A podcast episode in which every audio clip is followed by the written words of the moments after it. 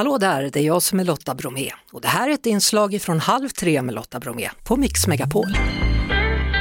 Hörrni, 1991 då startade ett nytt parti i Sverige, Ny Demokrati. Det startades av Skarabert och Ian Wachtmeister och sen gick det så långt så att de gick ända till riksdagen där de satt tre år, mellan 91 och 94. De reste runt och gjorde valkampanjer, staplade backar och så hade de, som de brukade säga, drag under galoscherna.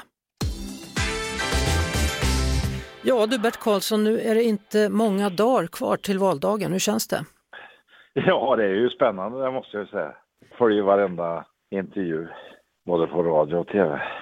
Om vi pratar årets valrörelse, hur tycker du tonen har varit? Jag måste säga att det blev en bättre ton eh, ett tag. Tills det här hände nu. Jag förstår inte varför man måste stå och säga i, i en demokrati att den vill jag inte prata med. Alltså det är ofattbart. Det är ju mot de som har röstat på de partierna. De pratar gärna om demokrati. Men leva upp till det, det gör de inte någon av dem. När du körde då ihop med Ian där, vad är skillnaderna från då och nu i diskussionerna och i debatterna? Ja, det fanns ju lika mycket problem idag, är mer idag egentligen än det fanns då. Då fanns det ju väldigt mycket saker att ta tag i alltså som inte politikerna överhuvudtaget har vågat ta i faktiskt. Och det gick vi i bräschen för tidigt. Där. Men det kostar ju på. Ja. Det är inte roligt att stå på en scen och få ett ägg i ansiktet som jag fick i Göteborg. När ska du gå och rösta?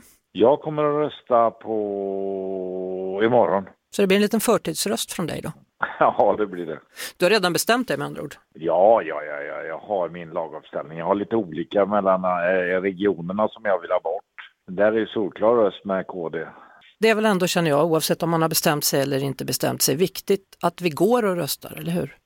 Absolut, det är ju jätteviktigt. Jag menar, här flyr ju folk från länder där man inte får rösta. Så det är ju självklart alltså. Men det är ju inte roligt att några partier springer i eh, bland annat min eh, pizzabagares trappuppgång och talar om att alla partier vill köra ut er.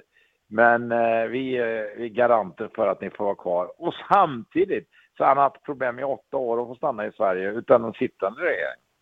Jag menar, det får inte gå till så med lögn. Varför kan de inte bara säga vi vill göra detta? Det här vill vi åstadkomma när vi kommer till makten. Du, du kanske måste börja med politik igen, Bert? Nej, nej, nej, nej. Jag har ju min uh, Bert Svärd som jag hela tiden kommenterar politik. Men jag tar inte ställning för någonting. Nej, det är spel hela tiden, men det, jag gillar inte det här med politiska lögner. Jag brukar säga när jag blev politiker att man måste ljuga trovärdigt för att klara sig. Ja, tyvärr alltså är det så.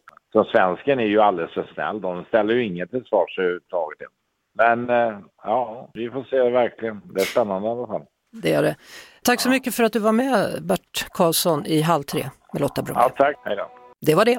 Vi hörs såklart igen på Mix Megapol varje eftermiddag vid halv tre. Ett poddtips från Podplay.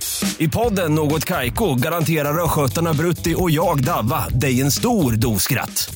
Där följer jag pladask för köttätandet igen. Man är lite som en jävla vampyr. Man har fått lite blodsmak och då måste man ha mer. Udda spaningar, fängslande anekdoter och en och annan arg rant. Jag måste ha mitt kaffe på morgonen för annars är jag ingen trevlig människa. Då är du ingen trevlig människa, punkt. Något kajko, hör du på podplay. Därför är gardinerna.